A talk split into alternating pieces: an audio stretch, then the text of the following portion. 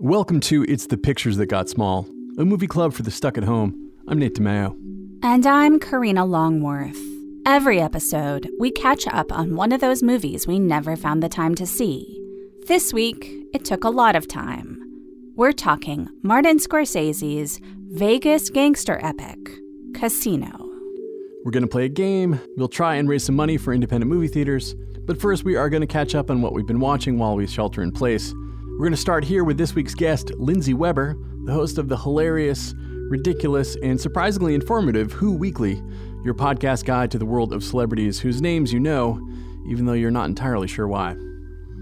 I have been watching The Sopranos for the first time ever. And it's kind of a shameful thing to admit that you've never watched The Sopranos. But I think every time I started it, it just it got away from me. I didn't have the patience to sit down and really like appreciate it, but I'm watching it and it's so fantastic. And I know it's so cliche to be like, I get it, but it's like, I get it. Like it's fantastic. And on, you know, when you watch something that's so like storied, it means you also have to read every book about it. You have to read every article that's ever been written. You have to read, watch a documentary. This isn't just what you turn on. This is, I mean, this is the air you breathe right now. It's like choosing something that is one of your main focuses right now and that thing happens to be one of the best things ever in its genre. So you're like, "Oh, well, this has so much supplementary stuff surrounding it that it will take up my full life if I plan because I want to know exactly what people talked about when they were watching it when it was on too. And that's also difficult to do. So you have to really do digging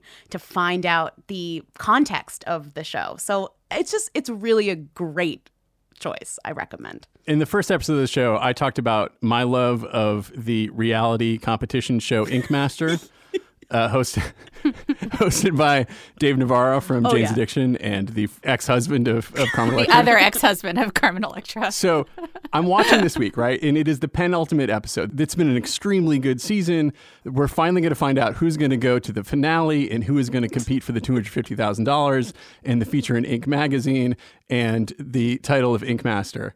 And I'm so excited to find out the finale. And then a voice that I've never heard comes on. Due to the COVID 19 pandemic, governmental orders to stay home and shelter, and for the safety of the artists, judges, canvases, and the crew, the Ink Master Turf War finale could not move forward. What? Yeah, and they're and they're just splitting the prize money equally Oh, among my the God. contestants. wait, that is It robbery. was shocking, frankly. Now we'll never know who the real Ink Master is. That sucks. it's just exacerbating the lack of closure in my life and the lack of not knowing what's oh, what's happening. So I, I feel a little shaky. Well, now I'm worried about Top Chef. I know. I, I, I well, I was already worried about Top Chef because the finale is supposed to be in Italy. oh, no. Saturday is cleaning day around the house, and then Sunday at, to celebrate. Essentially, my wife Darla and I have a triple a movie triple feature. And this week uh, we started with uh, my cousin Vinny. Which was actually hilariously suggested to me by the algorithm after I watched Casino, and we watched Bringing a Baby, and we watched all the all the boys I loved before. That's an nice. amazing triple feature. Wow. It was a pretty good Sunday. What I a mean, I good know I'm day. late to this particular boat. Setting aside the obvious genius and the glowing future of Lana Condor, the female star, I have to say that Noah Centineo kind of had something. Like, Yeah. you know, I feel like the handsome male movie star bench is thin. And I feel like that handsome young dude's earned themselves a spot. I feel like less Elgort, more Centineo. Best of luck to you finding more Noah Centineo content in your life. And then finally, on, on the deeper side, um, I was really excited to see that the Criterion Collection really seems to be um, pumping this movie, The Fits. It came out in 2016. It is Oh, the first right. and so far only feature from a woman named Anna Rose Holmer. Um, it's about an 11 year old girl in this city school in Cincinnati who's on the cusp of adolescence and uh, she turns her attention uh, away from boxing to this competitive dance team. And then this kind of strange epidemic of seizures uh, breaks out, and the movie uh, takes a turn from there. And it is a very peculiar and really kind of marvelous little movie um, that I, you know, when I saw it, I felt like, well, no one else had seen it, so I was kind of glad to see it had been kind of lifted up and given kind of the prime spot. So I totally suggest people see The Fits. Yeah, I have to watch that. I mean, right now we're heading into like the last 10 days of the month. And so this is when my Criterion channel watching really ramps up because I start panicking that shit is going to start disappearing. So, like, I, I absolutely need to turn my focus to that. You're going to be watching the Noah Centineo collection. okay. So I also have a, like a reality show situation and then I have a movie to talk about. Um, speaking of Top Chef, I don't know if you're watching like the bonus content, but this season there's a new thing called What Would Tom Do? No, I'm just I watched this? last Last Chance Kitchen. Yeah, like Steve I can't too. imagine there's like is there more that I'm missing? How am I missing more Top Chef content? Like I'm mad actually. You need I'm pissed. yeah. So what would Tom do is for people like us who like are not satisfied with Last Chance Kitchen, who need more. My husband and I feel like Last Chance Kitchen is sometimes almost more satisfying than the regular Top Chef because the competition Sure. is so condensed, and also we love Tom, and Mm-hmm. he is so much more casual on Last Chance Kitchen. Yes. So that takes like like casual Tom. It's like vacation Tom on what would Tom do, and it's basically him and. I really should have looked up her name, but she was the woman who filled in for Gail when Gail was pregnant. oh, yeah, I remember her. I don't remember her Um, name either. Right. She's a very attractive, younger brunette woman. And it's her and Tom. And Tom basically like makes his version of a thing he would make for the challenge on that episode while she stands there and drinks wine and flirts with him outrageously. I can't believe I'm gonna have to ask you to open a jar. I'm not happy about it. Wait, one, two, three. Oh, oh, you did it? I did it. I was going to show you a trick. What, what's the trick? See the back of your knife? Oh, Go yeah. ping, like that. Except for I think that that actually messes the seal up. It depends how hard you hit it. Well, that's that's true about everything, isn't it? Um, I'm talking about uh. booze, man. I'm talking about booze. Oh, neither. It's all you know mixed emotions because like you're excited that Tom's cooking and like it's you know it, that feels very wholesome and you're just watching a master do the thing they're masterful at but then he's also fending off her advances. I advances. love that. I love and the that. first episode of it, he made oysters, and so she's just like throwing out single entendres at him. Um, it's just a lot. right, right. Um, also, the other thing that I have been spending time on, um, much less, you know, sort of satisfyingly, is that I finally read the book The Devil's Candy about the making of the movie Bonfire of the Vanities. Um, and then the whole like reading of that book was meant to build up to watching the film, which we did last night. And wow, it is a notorious flop for a lot of good In the reasons. 80s, making money and living well was all that mattered. And no one did it better than Sherman McCoy. Now he was a master of the universe. Calm, sorry, collated. Let's not lose our composure over a few hundred million dollars. Everybody had told me how great that book is, and it is definitely groundbreaking. There's nothing like it in terms of a reporter getting that kind of access to write about any movie, you know, since Lillian Ross did it for the Red Badge of Courage. But a lot of it is written from the point of view of someone who is trying to kind of translate the excesses of the film industry that are normal to an audience that doesn't know anything about the film industry. And so a lot of it is like, can you believe how many people are on set right now? and like making fun of Brian De Palma for what he eats in his trailer and you know just like there a lot of it is just kind of like it's very entertaining but it's not really about why that movie turned out to be a disaster. And then you watch the movie and you're like oh the problem is that this was kind of basically the last moment where a bunch of white people could make a movie about racist white people and make the racist white people the protagonists. Um, love and that I mean they were you know the the book explains how they were trying to you know they were worried about being seen as being racist and that's why they changed the judge character who is a white Jewish guy in the book to Morgan Freeman um, but everything they do along those lines in practice just makes the situation seem worse and so the movie is kind of fascinating for those reasons but it's also almost unwatchable and it's over two hours That's long too long. As we are going to talk about a movie that's almost three hours long.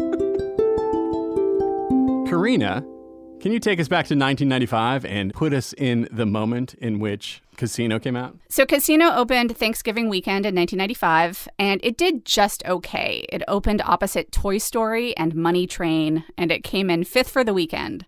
Its final domestic gross of $48 million was slightly less than its reported $52 million budget, but it did well internationally. So Scorsese had begun the 90s with Goodfellas and Cape Fear, both of which were big, big hits, which revitalized the industry's interest in supporting him. Then came Casino, which was sort of break even financially, but got an Oscar nomination for Sharon Stone and was incredibly well received. Scorsese then used his position of power to make a few films which were not hits, including The Age of Innocence, which I love, Kundun, and Bringing Out the Dead.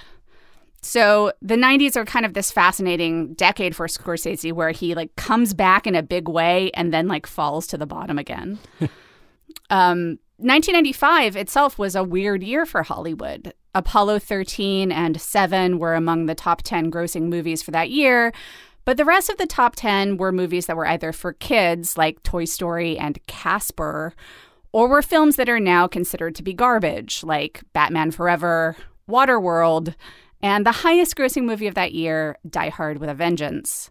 But it was also the year of a lot of movies that didn't make a ton of money or win awards, but have stood the test of time better than those big hit movies, like Before Sunrise, Bad Boys, Friday, Clueless, Kids, To Die For, and finally, Michael Mann's Heat.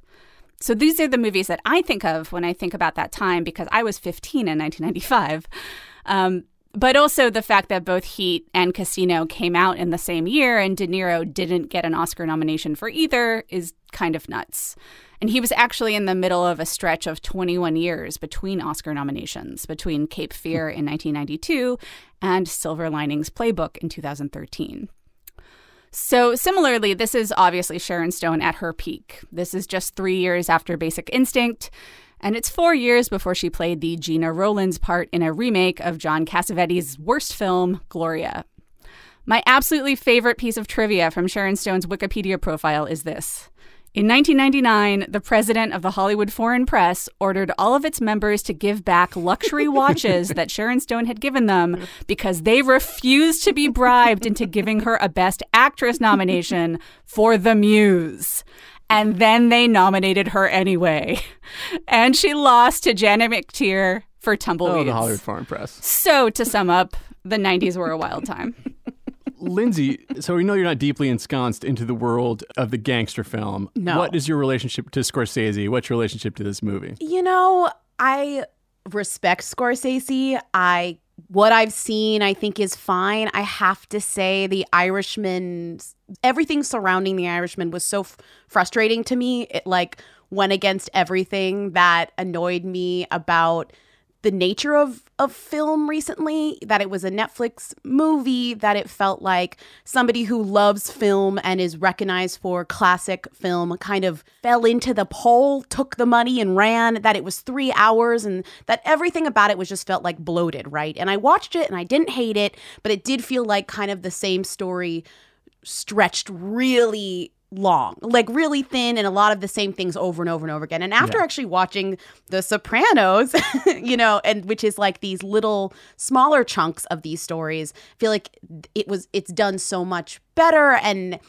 you know, I- my whole thing is like I haven't seen a lot of these, so I'm trying not to prejudge. But after watching Casino, it's The Irishman. Like it really, he has a style, and I didn't. I don't think I really grasped that until I saw this this movie. You know, and I think that now I have a little bit more perspective on like the things that he pioneered, or kind of the visual aspect of everything that made me maybe like The Irishman a little bit more, which I can't believe I'm saying, but you know, it is what it is.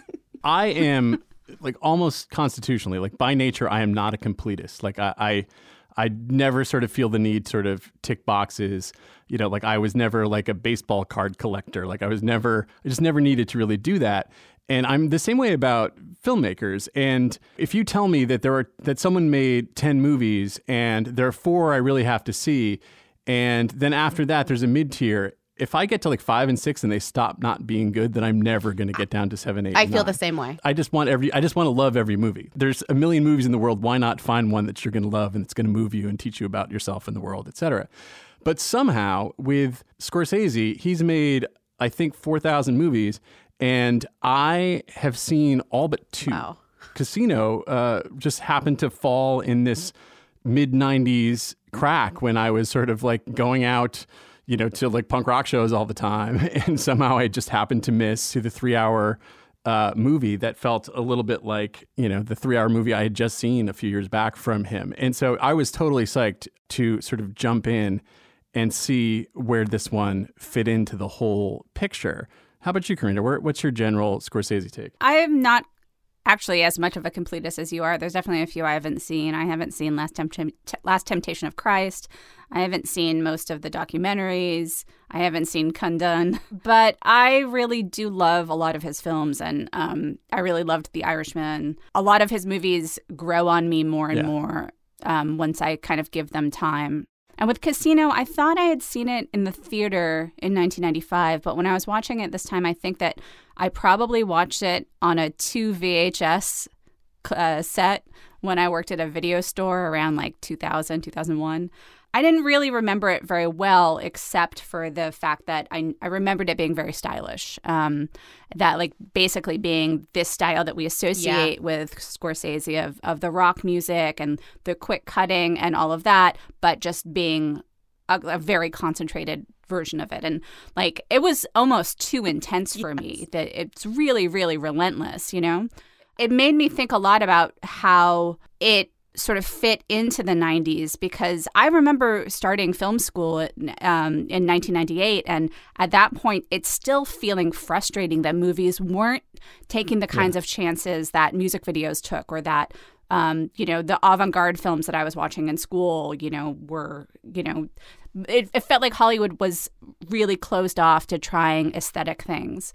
And you know, Casino is breaking all of those rules, and it and it is you know pulling out not just references to music videos style and and commercial style, but I mean the way that like the bloody bodies and sort of the last part of the movie are filmed. I mean that's borrowed directly from the Godard films of the '60s in terms of of blood being a graphic element. So th- all of that you know was pretty exciting, but I have to say that watching this film with the Irishman sort of fresher in my mind, I felt like Casino was kind of missing that deeper emo- emotional register. It it's it's a lot of process, which I like because it felt like reading a book, and it makes so much sense that it's based off a book that is nonfiction. It's a it's telling you the the story. It, it reminded me of obviously Wolf of Wall Street. It's it's telling the story of a business, of a subculture, of like what goes on behind closed doors, which is cool. But it's just one of those things where you're kind of like, is this a documentary? I mean, and you know it's not, but the fact that it's just it's so detailed in its telling, you know, you can tell that the person who co-wrote it is definitely somebody who's like, we have to get these details in here. We have to. And it makes it good, but it also makes it mm-hmm. very, very long. Never before has so much like style and pizzazz and like filmmaking flair been deployed for just straight exposition dumps. right. For an hour, it is just constant, constant, constant information. Most of it is just people saying, Las Vegas is a place we make declarative statements about Las Vegas. Yes. Guys like me, Las Vegas Yes. washes away your sins. it's like a morality car wash. It does for us what Lourdes does for humpbacks and cripples. You know, just like everything is just like, tell me what Vegas is like. Tell me what Kansas City is like. And very little of it, frankly, is telling me what like the characters we're supposed to be watching are like. It's essentially just like the pit boss does this. This is his job. Well, there's a lot of guys. There's so many So many guys. guys. and not to be, I think these mob movies, like, a lot of my problem with it is I lose track of guys. I'm like, it's like this guy does this and this guy does that. And to be fair, they have very similar names and they look very similar. and you lose track of who's doing what to who. And even when people die, you're like, I don't even remember what that guy did. And this happens in The Sopranos too. So I'm not even like trying to say it doesn't. But I think sometimes in these movies, you lose track of, of who's who. And that's because the whole thing is just saying this guy does this and this, he passes this and blah, blah, blah, and like it gets confusing, at least for me. you know, I was totally delighted to watch the Scorsese movie that I haven't seen because the truth of the matter is, even the ones that aren't that good are totally immersive, and I knew I'd be swept away. Um, but for all the things that are kind of like bad raps on Scorsese about the characterizations of women, about this sort of about violence that feels gratuitous, about you know style over substance and stuff like that. Like this is the most Scorsese Scorsese movie I can think of. Like even though there are so many that are better, um, you know, to kind of bring up to the mountain, this is the one that kind of demonstrates all the things that he can do, but they're kind of deployed toward his worst instincts to a certain degree. Like it is so expertly made, it is so occasionally thrilling, and at no point was I bored. But at the same time, this is totally bottom tier to me. And I think for me, it comes down to at some point he's spending about six minutes doing like a beautifully rendered, beautifully staged breakdown of the minor cheating scandal. Now here's this guy reading the dealer's hole card and signaling his buddy at this table.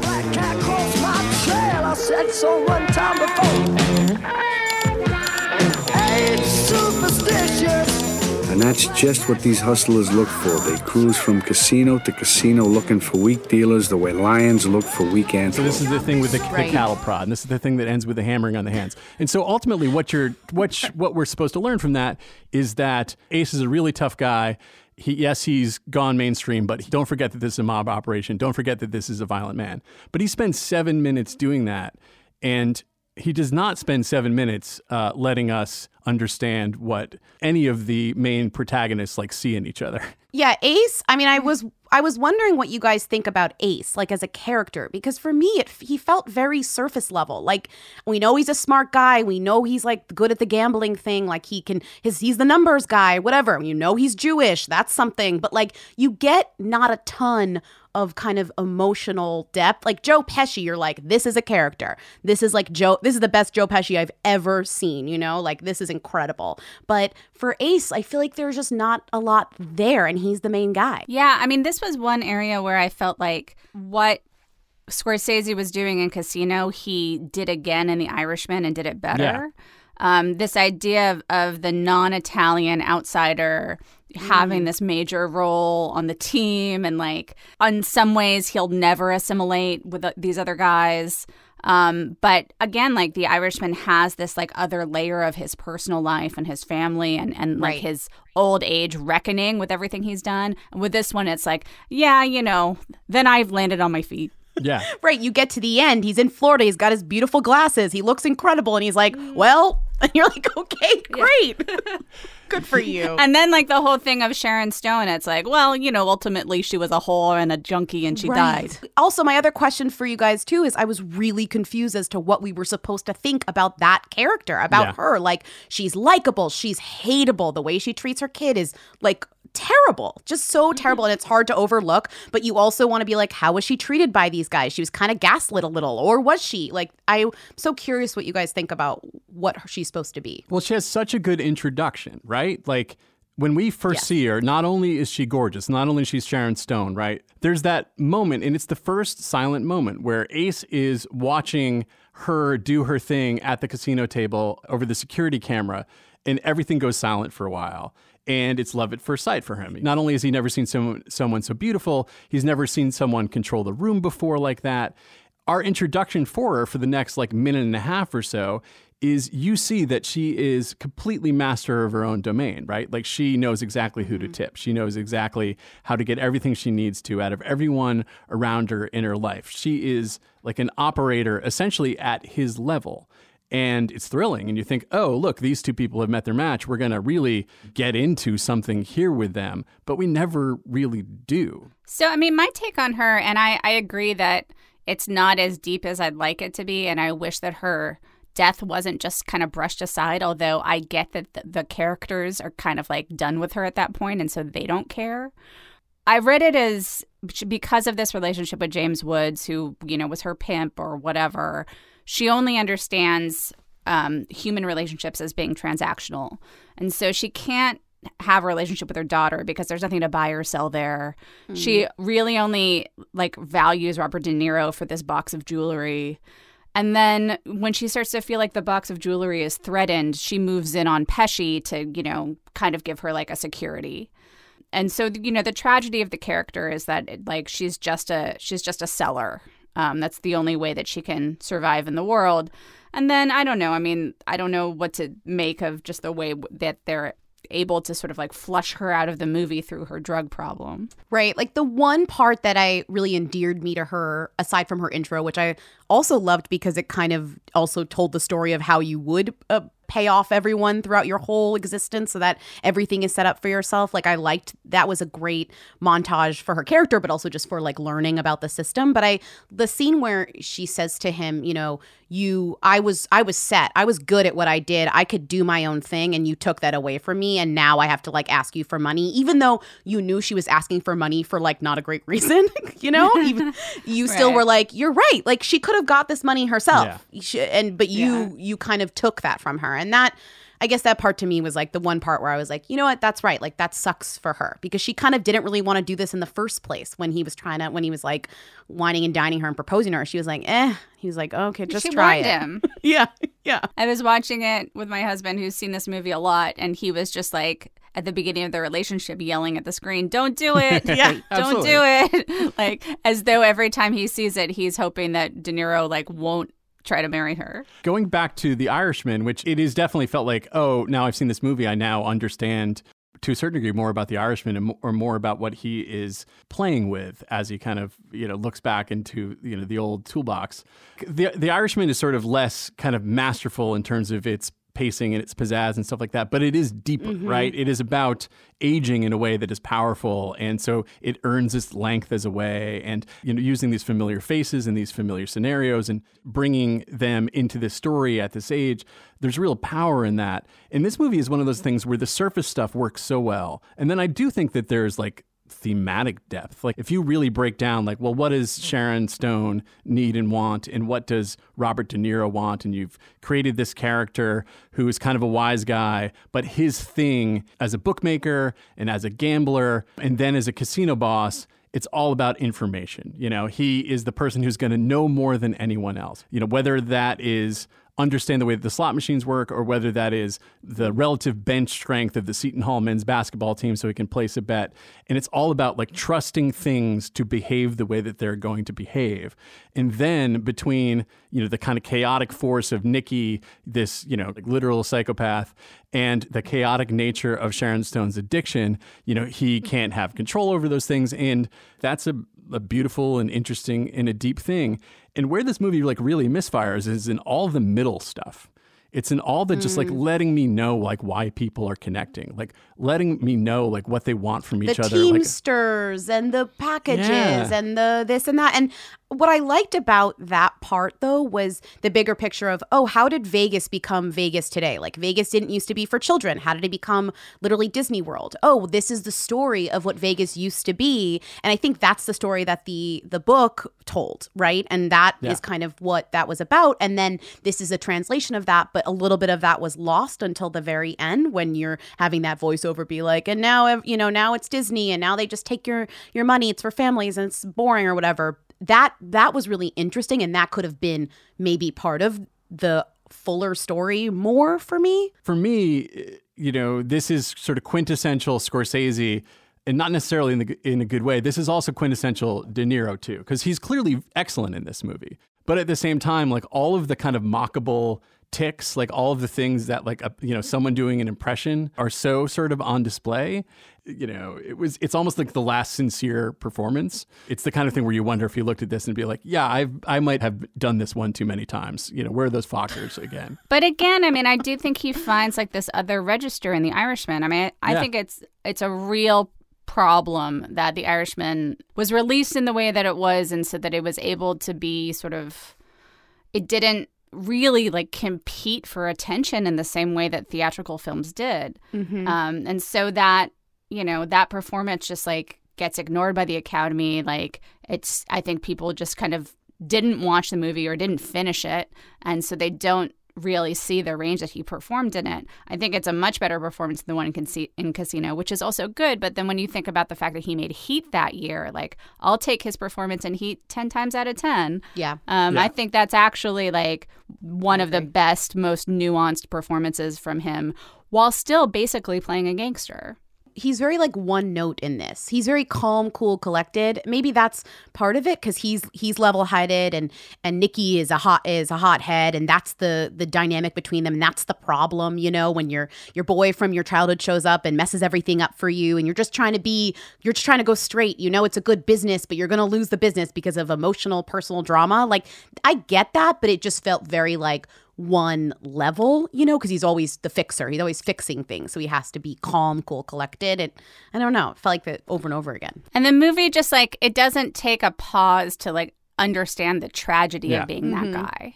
being any of them, really. Joe Pesci really is uh, kind of a miracle. Like, what a weirdo.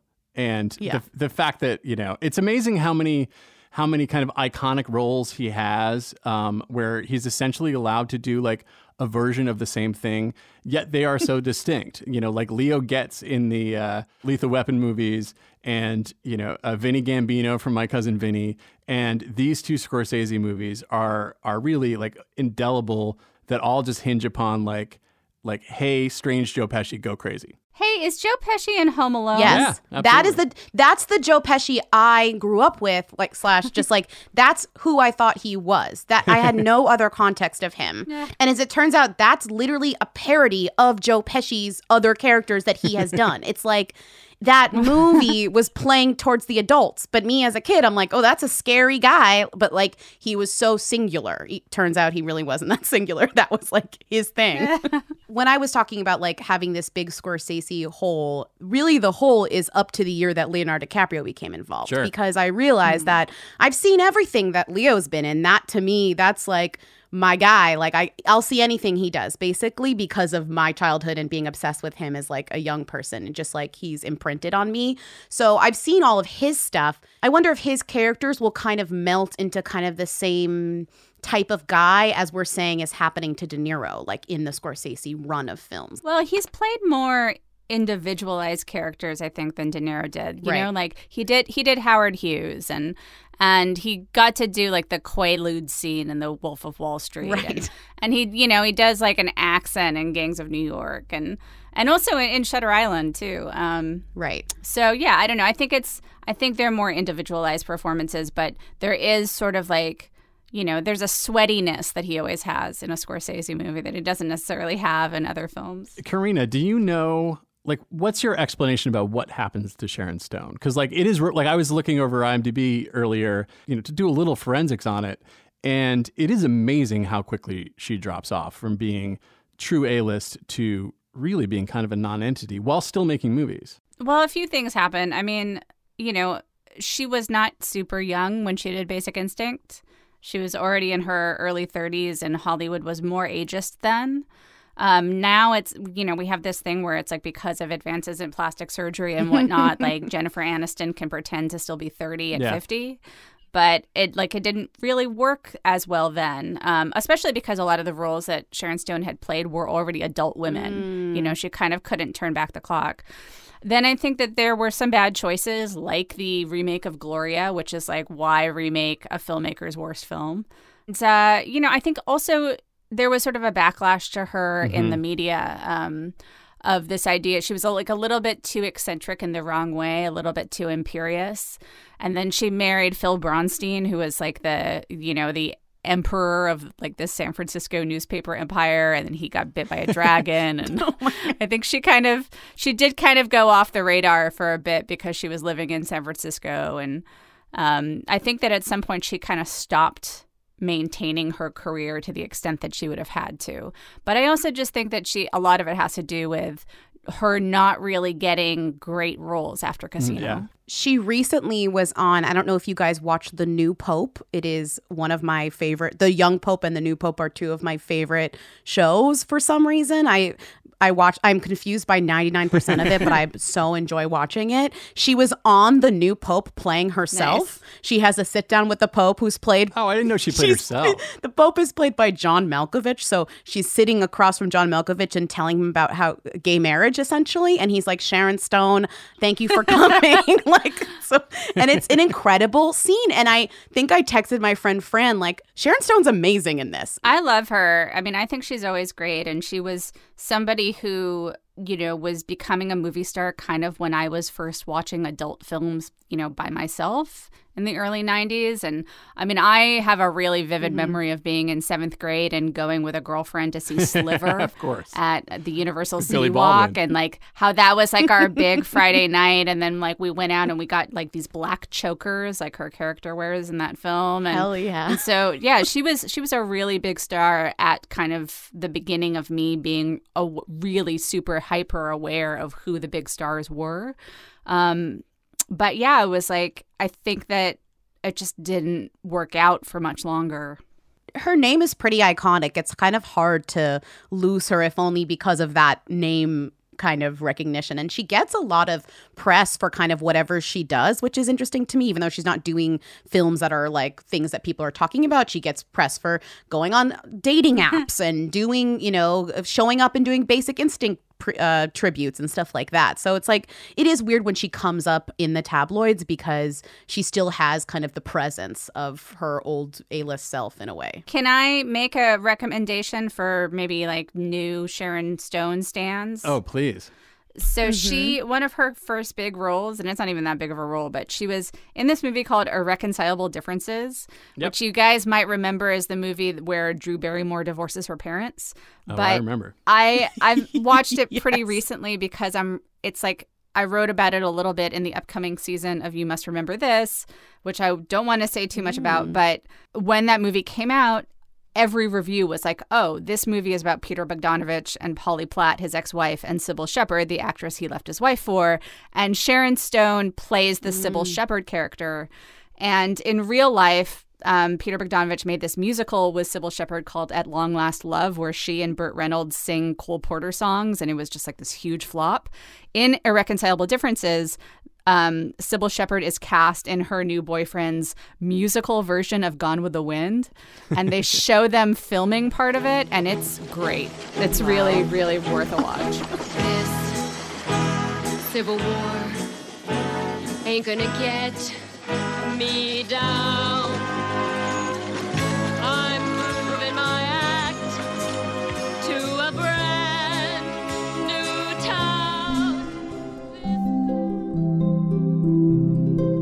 So, uh, this is the part of the show where we ask the question and we answer the question Was this a good movie to be watching right now? I think I'm. I, I think I'm glad that I watched it right now. I mean, it, it's not going to be my favorite Scorsese film, but um, if I was ever going to spend the time to watch it, I have the time now. It was a fun thing to kind of build a Sunday evening around with no pressure to be doing anything else. And I do feel like I kind of checked it off the list, and and it enriches my knowledge of other Scorsese films, if nothing else. Yeah, I think that even though for me this is like bottom tier Scorsese, get totally filled in a crack. Like I feel like I now understand what The Irishman's built on. I now sort of understand his whole deal a little bit better, and that is always worthwhile. Um, but the truth of the matter is, like every single one, like even Silence, like even Kundun, even Bringing Out the Dead, like very few people can can hold your attention for mm. those three hours in the same way that he can. And if you if one can handle the truly extreme violence, and I don't suggest that you should, but if you know that you have a stomach for it, there's invention and there's like electricity at every turn. And it is a Vegas movie that like really feels like Vegas. Right. And I have a feeling like none of us are going to be going mm. to Vegas for like a very long time and sitting at a casino next to it like a lot of people. So this is probably the next best thing. Yeah, if if there's any time to sit down and watch a 3-hour movie, I'm like pretty much against a 3-hour movie, let's say overall. I just I really can't. And so if I'm going to have any time that I'm going to sit down and watch a 3-hour movie, no matter if the best movie, the worst movie, it's now. So I'm I'm glad that I I did it now. We ready for a game? This game is based on my initial email with Lindsey about doing this podcast where Lindsey said that she'd been watching Julia Julie and Julia. and I was like, "Oh, maybe we can find a way to talk about the fact that Nora Ephron was married to Nick Pileggi, who wrote Goodfellas and Casino and was involved with a few other gangster films." Yes. So this game is called Ephron or Pileggi. Oh, fantastic. I'm going to read you a line of dialogue Oh from my a movie, God. and you have to tell me if it was written by Nora Ephron or Nick this. Pileggi. I Oh, love perfect game. this. Yeah, I love it. Okay, so there's five questions. You guys work together. Okay. The first one is just one word Very excited. tiramisu. Well, that's Uh, Nora that's- Ephron. Right, but the, but it's also could be. I'm also thinking it's an Italian dessert, so it comes in Nicoletti. That's a good Okay, point. let's say no. Let's say Nora Ephron. yeah. Correct. It's Sleepless in It's just Seattle. in Seattle.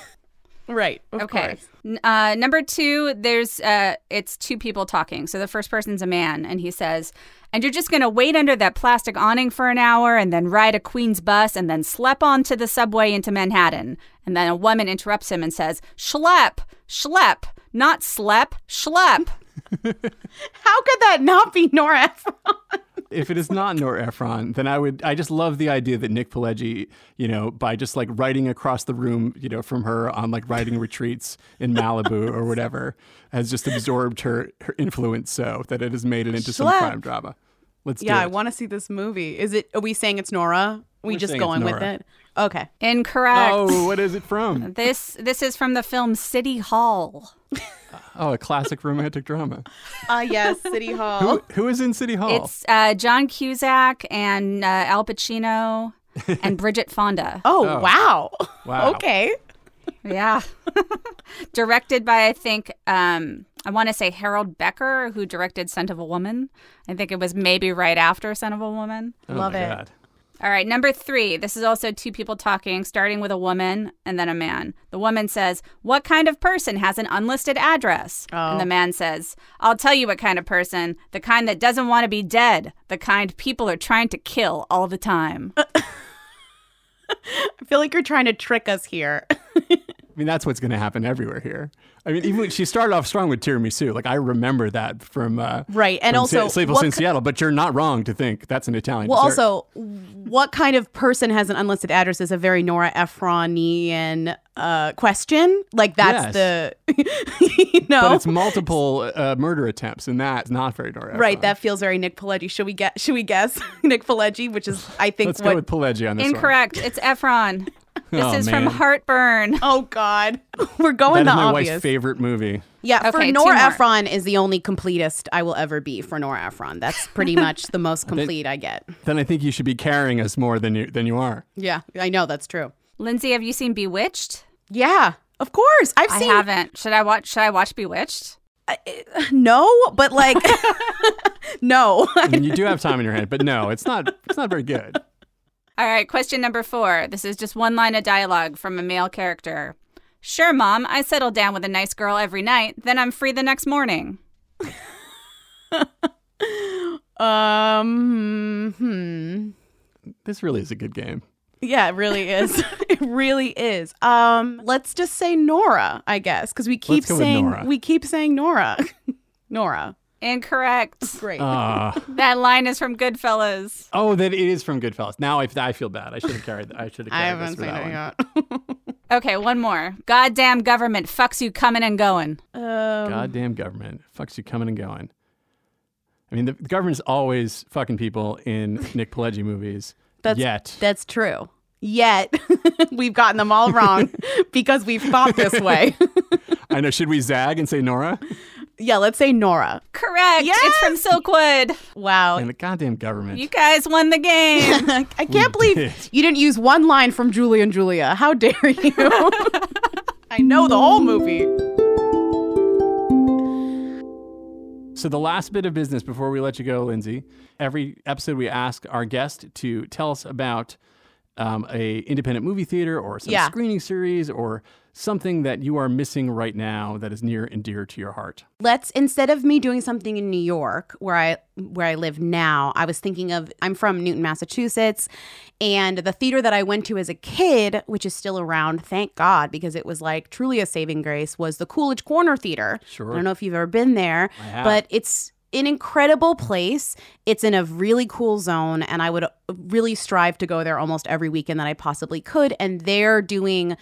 I think a lot of theaters are doing this too, but kind of online viewing where you can rent something from them online and then the oh, proceeds go to their staff. So Awesome. I really recommend checking that out. Here's the part of the episode when we turn to you to help keep those places we miss going to so much right now alive. We are encouraging you to contribute to the Art House America fundraiser, a campaign organized by the Criterion Collection and Janus Films and Art House Convergence, a nonprofit association dedicated to sustainability and community based, mission driven media exhibition. You can find a link in our show notes and on our website, smallpictureshow.com. You can follow me on Twitter at The Memory Palace. She is at Karina Longworth. And you should subscribe to both of our other podcasts because why not? Mine is called The Memory Palace. Hers is called You Must Remember This. Let's find out what we'll be watching this week with our guest, screenwriter Michael Green. Hey, Karina and Nate. It's Michael Green. I was hoping you could watch Eyes of Laura Mars with me because no one else will. So track down Eyes of Laura Mars and catch us next week. It's a fun one. Talk to you guys again.